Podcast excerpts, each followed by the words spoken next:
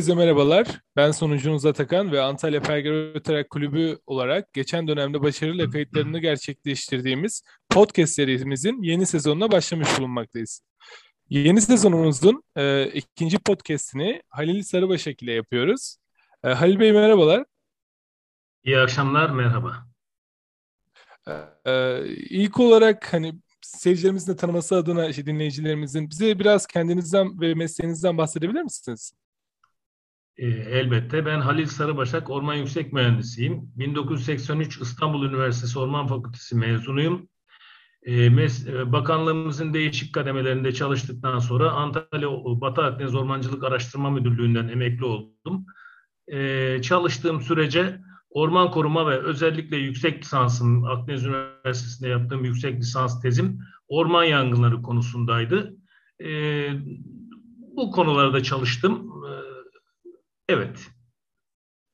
Ee, şimdi e, bildiğiniz üzere maalesef ki yani bu sene ülkemizin hani her yerinde büyük orman yangınları yaşandı ve yangınlardan zarar gören herkese geçmiş olsun ve can kaybı olanlara da başsağlığımızı e, iletiyoruz, dileklerimizi iletiyoruz.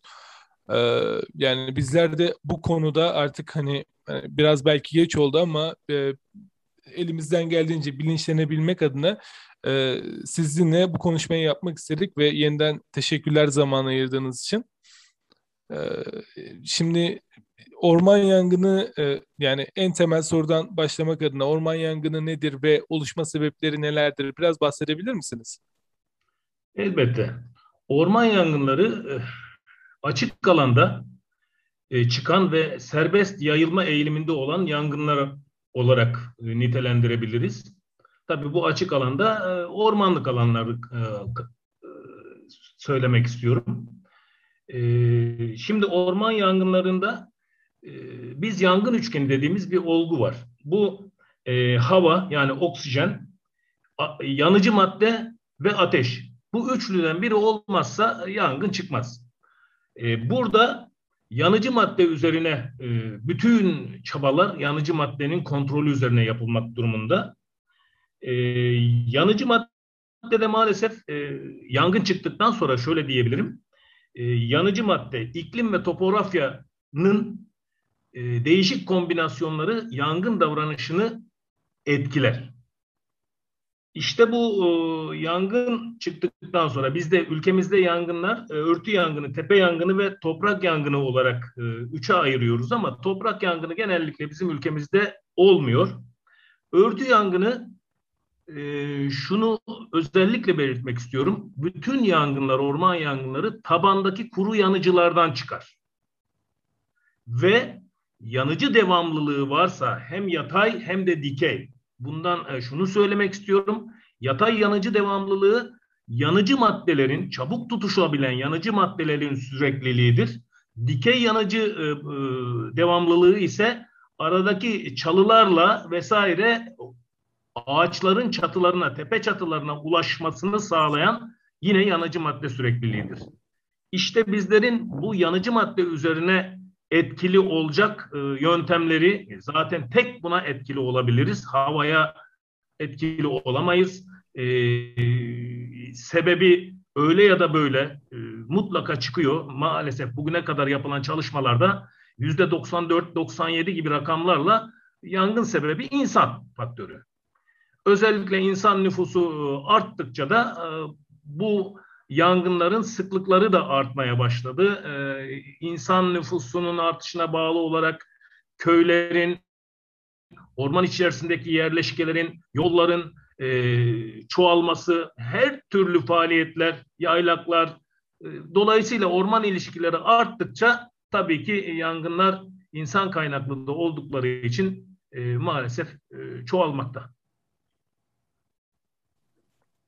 Ee, anlıyorum. Yani gerçekten aslında hani sıradan bir orman yangını diye basitçe bir terimden fazla yani hani türlerine kadar ayırmışsınız zaten. Ee, peki yani e, artık hani gündemimizde olan bu küresel ısınma faktörünün e, bu orman yangınları üzerindeki etkileri nelerdir? Şimdi e, küresel ısınma dediğimiz olgu yine insanla ilişkili bir durum. 1900'lü yıllarda insan nüfusu dünyada 1,5 milyar iken günümüzde 7,8 milyar. Yani düşünün on binlerce yılda, 10 bin yılda insanın sosyalleşmesiyle 12 bin yıl kabul edilebilir. Nüfus 1900 yılına gelene kadar 1,5 milyar oluyor ama son 100-120 yılda 7.8 milyar oluyor.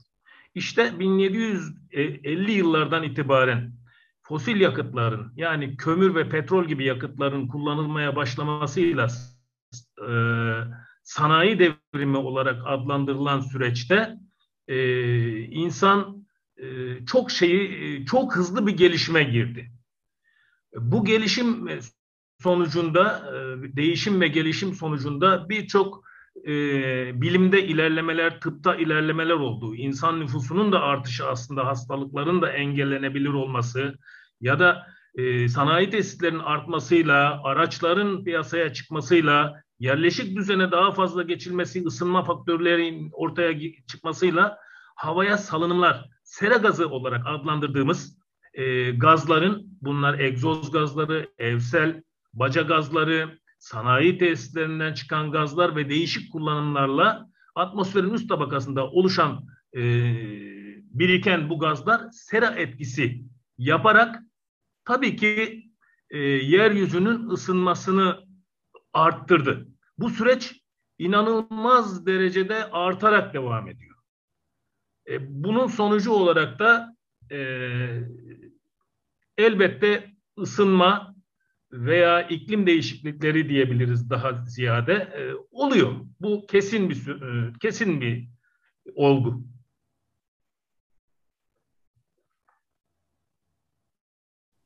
Evet.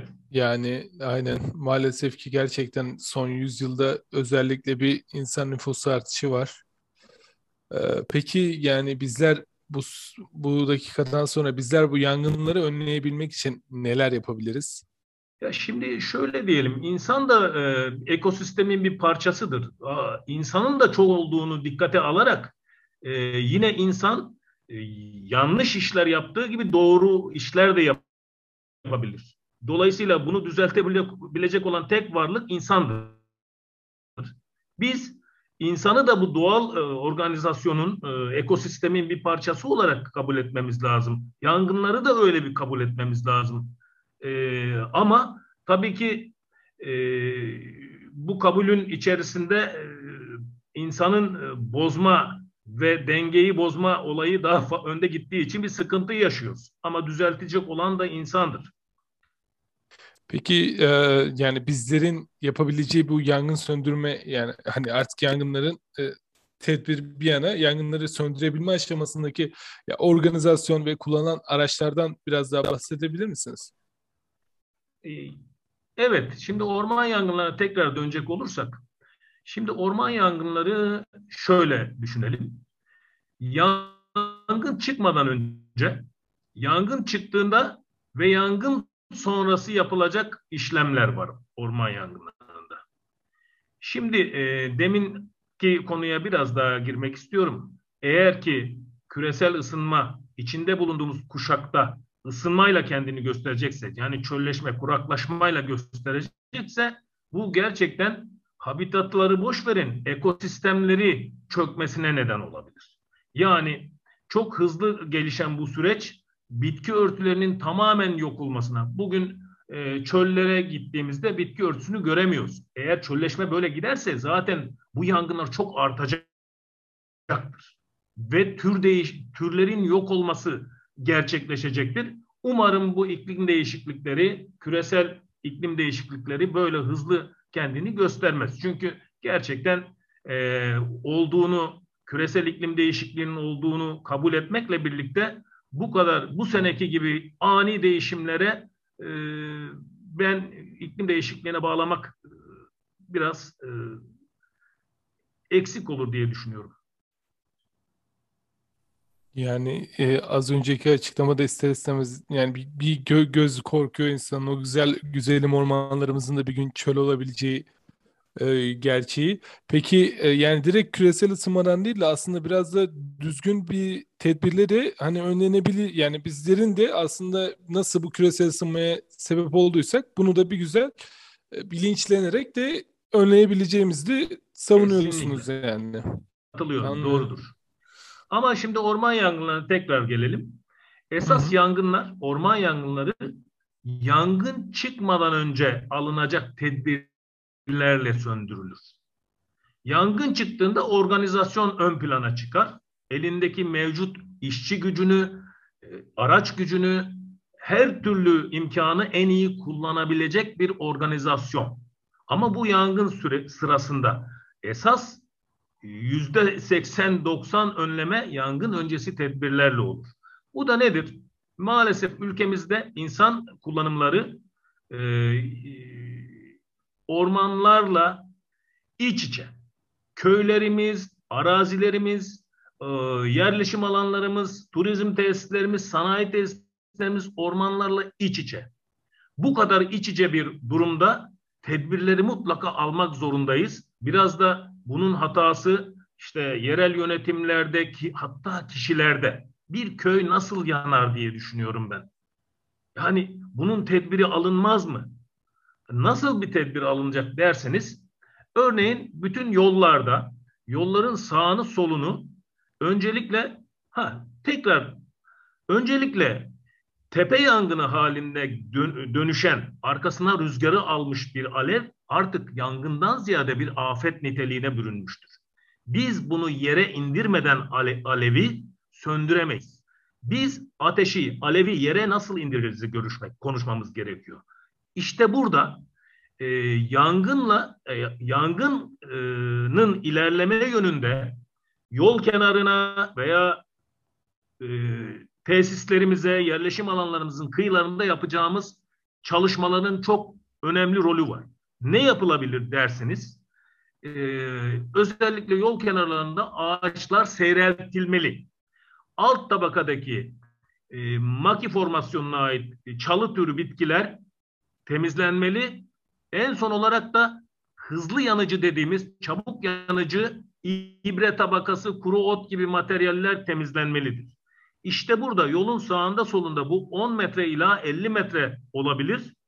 Ee, yolun iki tarafında 50-50-100 metre veya 80 metre olduğunda olası bir gelen ateş orada yere inecektir. Çünkü biz burada ne yapmış oluyoruz? Hem yatay hem dikey e, yanıcı madde sürekliliğini kesmiş oluyoruz.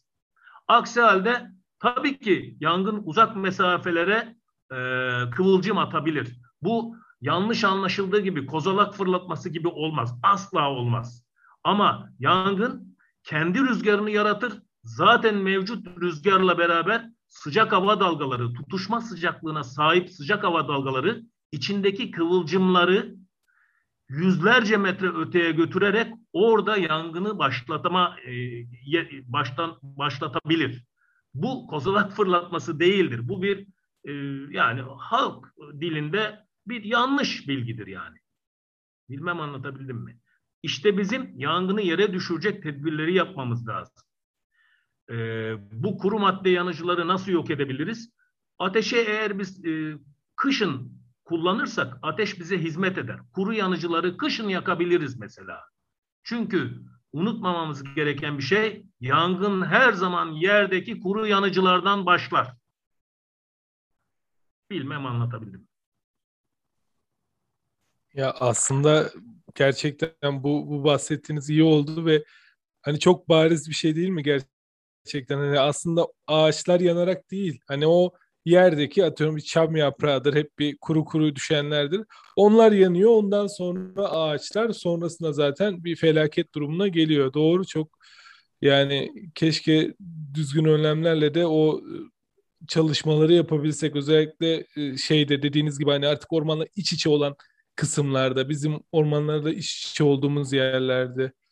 Ee, aynen ve yani bu e, yangınları önlemek bir yana hani artık özellikle bize bir yangın atlattık ve bu yangınların hani sonrasındaki e, saha çalışmaları yani nasıl bir işlem yapılıyor veya e, yine nasıl işlem yapılması gerekiyor? Hani bu konudaki bir e, bilgilendirebilir misiniz bir de? Tabii bu arada yangın sırasında organizasyondan bahsetmiştik. Bir kere yangın davranışını, davranışını bilen bir uzmanın başkanlığında, yönetiminde ekipler yönlendirilmeli. Bu ekiplere her türlü araç, hava araçları, helikopterler, uçaklar da dahil. Bakın yanlış bilinen bazı şeyler var. Helikopter ve uçaklar yangının ilk çıktığında etkili araçlardır. Bir de uçaklardan bahsettiğimizde engebeli arazilerde uçakların rolü çok fazla olamaz. Çünkü alçak uçamazlar. Ee, yüksekten atılan su işimize yaramaz. Helikopterlerde yangına körükle gitmek diye bir deyim vardır. O pal yani pervanelerin etkisi, e, üfleme etkisi var. Onun için Bambi paket dediğimiz bir halatın ucundaki sepetle suyu alıyor ve oraya atıyor. O zaman işte e, pervanelerin etkisi fazla olmuyor. Ancak her halükarda ben bu e, hava araçlarıyla uçtuğum için biliyorum. Yangında başarılı başarı oranı yüzde otuzu geçmiyor. Bir de bu araçları yangının ilk çıktığında bir de yangının ilerleme ucunda kullanmamız gerekiyor. E, her tarafı yanan bir sahanın içerisine atmak mantıklı değil, artı hiç ekonomik değil. Çünkü 7 bin dolar gibi bir saat ücreti var helikopterin ki uçak daha pahalı. Biz bu kadar zengin bir ülkede değiliz. Yani kullanılması gereken yerde kullanmak zorundayız. Bir de yanlış politikalar uygulanıyor. Ee, yangın amaçlı yapılmış hava araçları kullanılmadı bu sene mesela. iki senedir kullanılmıyor ona bakarsanız. Ee, burada bir eksikliğimiz var. Ama yangını söndürecek olan e, dedim ya önceki tedbirleriniz baştadır. Ondan sonra organizasyonda özellikle yangın ekipleri, arazözler bunlar yangına doğrudan müdahale ettikleri için yangının yere indirilmesinde etkin rol oynarlar. Helikopterden, uçaktan çok daha fazla etkin rol oynarlar. Yani yangın sonrası şöyle düşünmemiz gerekiyor. Evet, orman sınırları daraltılamaz. Ancak e, biz ne yapacağız bu yanık alanlarda? Eğer bir alanda aynı yerde yangın sıklıkları e, 20 senede bir, 15 senede bir az, e, çıkıyorsa sahadan çam ağaçları uzaklaşır. Çünkü çam ağaçları tohumla gelen ağaçlardır, bitkilerdir ve tohum yeterli tohum verme yaşı 20 yaştır. Bizim idare müddeti dediğimiz çam ağacının kesim e, zamanı 60 yaş olarak kabul edilmekte kızılçam ağacımızın ki bütün Ege ve Akdeniz sahil bandında yaygın olan Türkiye'nin 5 tane e, çam doğal çam türümüzden en yaygın olanı kızılçam. E, bu ağaçlar da yangına kendini uzun e, milyonlarca yıldır adapte etmiş ağaçlardır.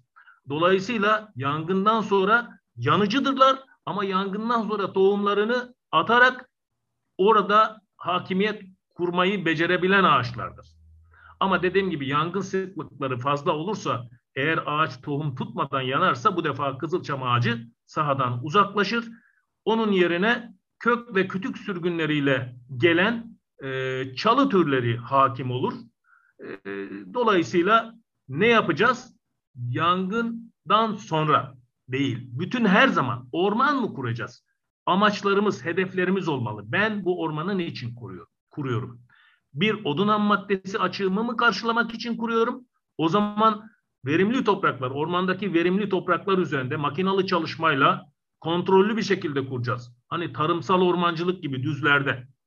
Sonra e, habitatı korumak. Bu bir hayvan türü olabilir. Doğa koruma alanı olabilir. Biyolojik çeşitlilik olur olabilir. Ya da erozyona karşı e, bir ağaçlandırma planımız olabilir. Tür seçimini ve yapacağımız ormancılığı buna göre yapmamız gerekiyor. Bir de orman bakımları yetersiz. E, şu anda işçi bulmakta zorluk çekiliyor. Ormanda e, temizleme, bakım çalışmaları eksik olunca işte yanıcı sürekliliği kırılamıyor. Yani yangın sebepleri bu. Amerika'da da çok büyük yangınlar oldu bu sene. Yani yangınlardan ormanı çok iyi korumak size şaşırtıcı gelecek ama büyük yangınlara sebep olur. Ara sıra denetimli yakmalarla ya da bu temizlik çalışmalarıyla işte bu yanıcı e, sürekliliğini gerek yatay gerek dikey yanıcı sürekliliğini kırarsak yangınları çıkmadan engellemiş oluruz. Çıktığında da e, yavaşlatmış oluruz, yere düşürmüş oluruz. Söndürme avantajı sağlar bize. Bilmem anlatabildim. Yalnız e, yani gerçekten hani açıklamalar için de çok teşekkürler. E, yani hani böyle her cümle ayrı bir bilinçlendirme yaratıyor ve kendi kendime şunu da sorguluyorum aslında. Yıllardır bu bu tarz bilgileri biz niye hani hiçbir bir yerde görmedik, öğrenmedik tarzında. Özellikle yani az çok hani tabii ön e, bilinçli yakım dediğimiz hani kontrolü yakma falan hani onlar yine kulak aşinalığımız olan konularda ama bir helikopterin yani en başta sorunun başında söylemiş olduğunuz helikopterin aslında rüzgarının körük olması olsun yani e, bir, bir bir sürü farklı etkenler e, böyle her söylediğinizde ayrı bir aydınlanma oluyor kafamda. şey bir an hani e, soru tufanına tutasım geliyor ama e, dinleyicileri de çok sıkmak istemiyorum. E, o, o yüzden e, şey e, yani habitatlarla ilgili kısma biraz değinmek istemiştim aslında. E, habitat e, dediğiniz yani yangın sonrasında o habitatları e, yani çok sık olduğunda bir yıkım var. Peki e, bir hani ormanın yangının ardından e, bu ağaçlandırmaların yapılması yani çok doğal mı? Yani hani insan eliyle bir yana hani bir yanan bir alanı yeniden ağaçlandırmaya çalışmak mı yoksa aslında e, onu biraz da kendi haline bırakıp e, beklemek mi daha doğrudur? Şimdi ülkemizin elbette odun ham maddesine ihtiyacı var. Kızılçam türü ina, e, şimdi bazı yabancı literatürde Türk çamı diye de geçer. E, kurağa dayanıklıdır, toprak isteği çok azdır. Gerçekten bizim ülkemiz için nimettir. Elbette yangına e, yangına karşı da kendi yanıcıdır. Her şeyiyle yanıcıdır. Ama dediğim gibi yangına adapte olmuş bir türdür. Şimdi e, eğer Kızılçam tohum verme yeteneğinde biraz yaşlı ormanlarsa ki bugün Manavgat sahalarını ben maalesef gezdim. Alçak akımlarda dikimden gelen veya gençleş, gençleştirme sahaları biraz fazla. Yüzde seksen gibi ama biraz yukarı rakımlarda, yükseltilerde yaşlı orman alanlarının yandığı e, dikkatimi çekti. Yaşlı orman alanlarında tamamen doğal gençleştirmede zamanında biz bu ağaçları çıkarırsak, sağdan uzaklaştırırsak bırakıla, bıraktığı tohumlar kesinlikle yeni ormanların kurmasına yeterli olacaktır. Eksik yerlerde zaten tohum takviyesi yapılabilir sadece ama genelde kendisi yeterli olabilecektir. Ama alçak rakımlarda bu yangın sıklığı nedeniyle tohum tutma yeteneği olmayan yerlerde ise e, çalı sürgünle gelen çalılar, kök ve kütük sürgünleriyle gelen çalılar e, öncelikli türler olacaktır. Eğer biz burada dikim yapmayacaksak iki yıl sonra inanır mısınız? Burası mı yandı diyecek kadar çalıyı e, çalının içinde gezmiş oluruz. Yani böyle bir özelliği var bu bu e, kuşağın. Ya e, peki bu konuşmanın bahsedildiği yani bu sorunun başında söylediğiniz bir şey e, çok ilgimi çekti aslında. E, çam ağaçlarının e, bir yani bizim için de bir nimet olduğu çünkü çok kurak e, e, iklimde bile çıkabilip e, az toprak e, az alanı olduğuna dair e, söylediğiniz evet, kısım kanaatkar bir türdür doğrudur. Çünkü şu hani şu sıralar sosyal medyada bir çok konuşulan bir durum var ve çam ağaçlarının aslında bizim coğrafyamıza ait olmadığı ve genel olarak hani yanmak dışında da ekosisteme çok da faydalı olmadığı bunun da önlem olarak hani çam yerine zeytin gibi böyle insanların daha faydalanabileceği ağaçların e, ekilmesine dair yani böyle inanan bir kesim gerçekten bayağı oldu çünkü çok fazla bununla ilgili paylaşımlar görmeye başladım ben de. E, peki sizin bu konudaki yani e, düşünceniz hani o çamın aslında sanıldığı kadar işlevsiz mi gibi bir soru vardı kafamda ve buna ilk defa böyle pozitif ve olumlu bir yaklaşımla e, aslında az önce karşılamış oldunuz. Ya bu konudaki düşünceleriniz neler? Bu düşün bu bu sosyal medyadaki paylaşımlara Anladım. karşı.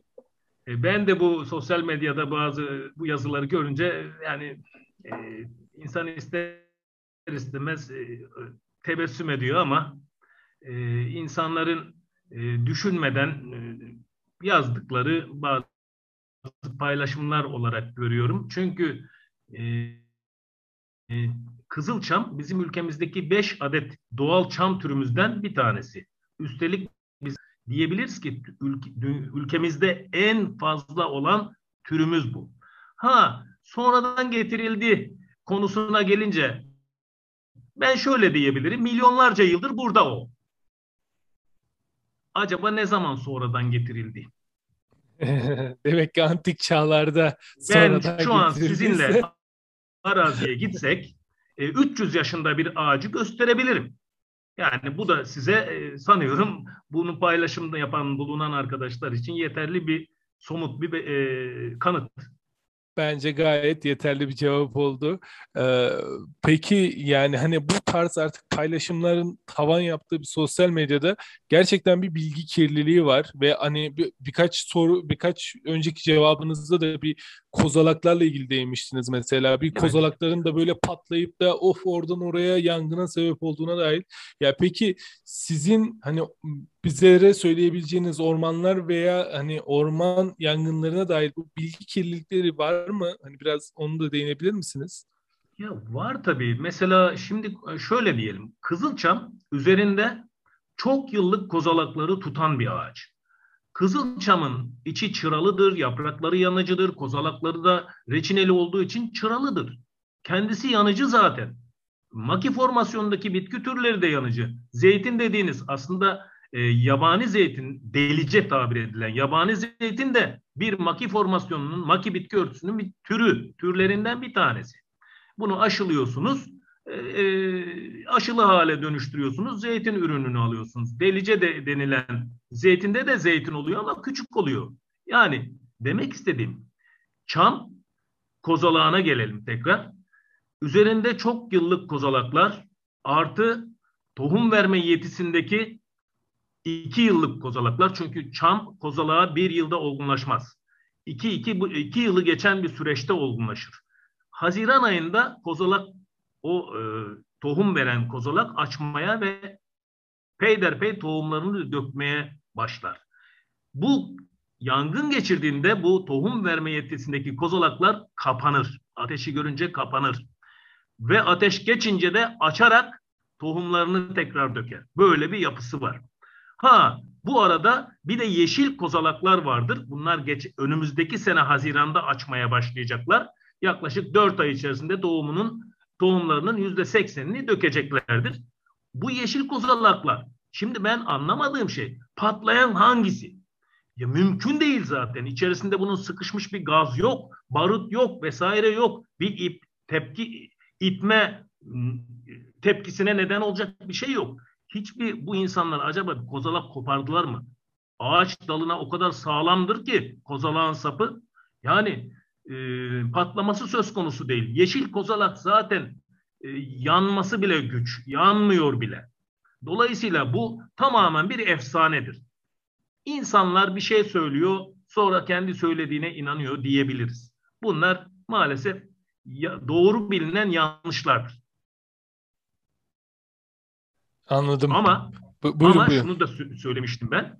E, yangın, orman yangınlarında e, hakim rüzgar çok etkilidir. Kurutucu rüzgarlar çok etkilidir.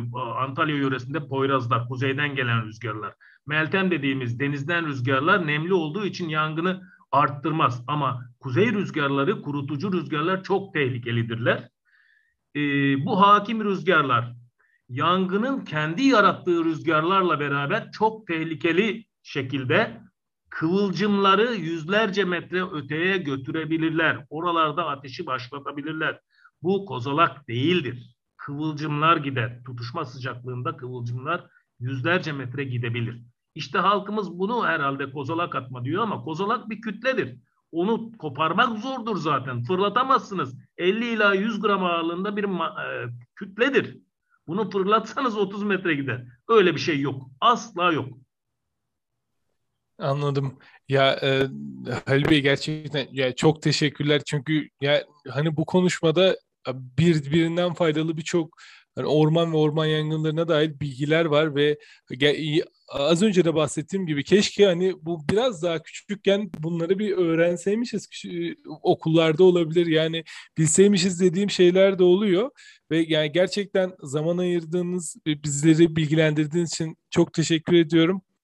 Ee, ben teşekkür ederim böyle bir, şey... fırsatı bana ver, tanıdığınız için. Yani çok çok sağ olun e, gerçekten e, ve hani ben e, kesinlikle çevremdeki birçok insana açın şunu bir şunu artık şu podcast'i bir dinleyin çünkü bunları bilmeniz lazım. Hani bunlar bizim geçmişte e, de bilsek iyiydi ama artık kesinlikle bilmeniz lazım. Şu noktadan sonra artık bilgi kirliliğine yeter. E, gerçekten sosyal medya e, bilgilerine de yeter. E, bu işi e, yani sizin gibi bilgili, e, bu işin eğitimini görmüş insanlardan duymak önemli olan. E, çok teşekkürler. İnsan olarak son bir şey söyleyeyim. E, konu ne olursa olsun kendimize neden, niçin sorularını sorup da şu aklımızı kullanmıyorsak, sorgulamıyorsak e, böyle e, çok e, uçuk şeylere duyduğumuza inanırız veya böyle şeyleri saçma sapan paylaşımları yaparız diye düşünüyorum. Ama bizim sorgulamamız ve her şeyi kendimize neden, niçin soruları sormamızla kendi kendimize çözeriz diye düşünüyorum. Çok teşekkürler yeniden. Yani ben teşekkür e, ederim paylaşımınız için.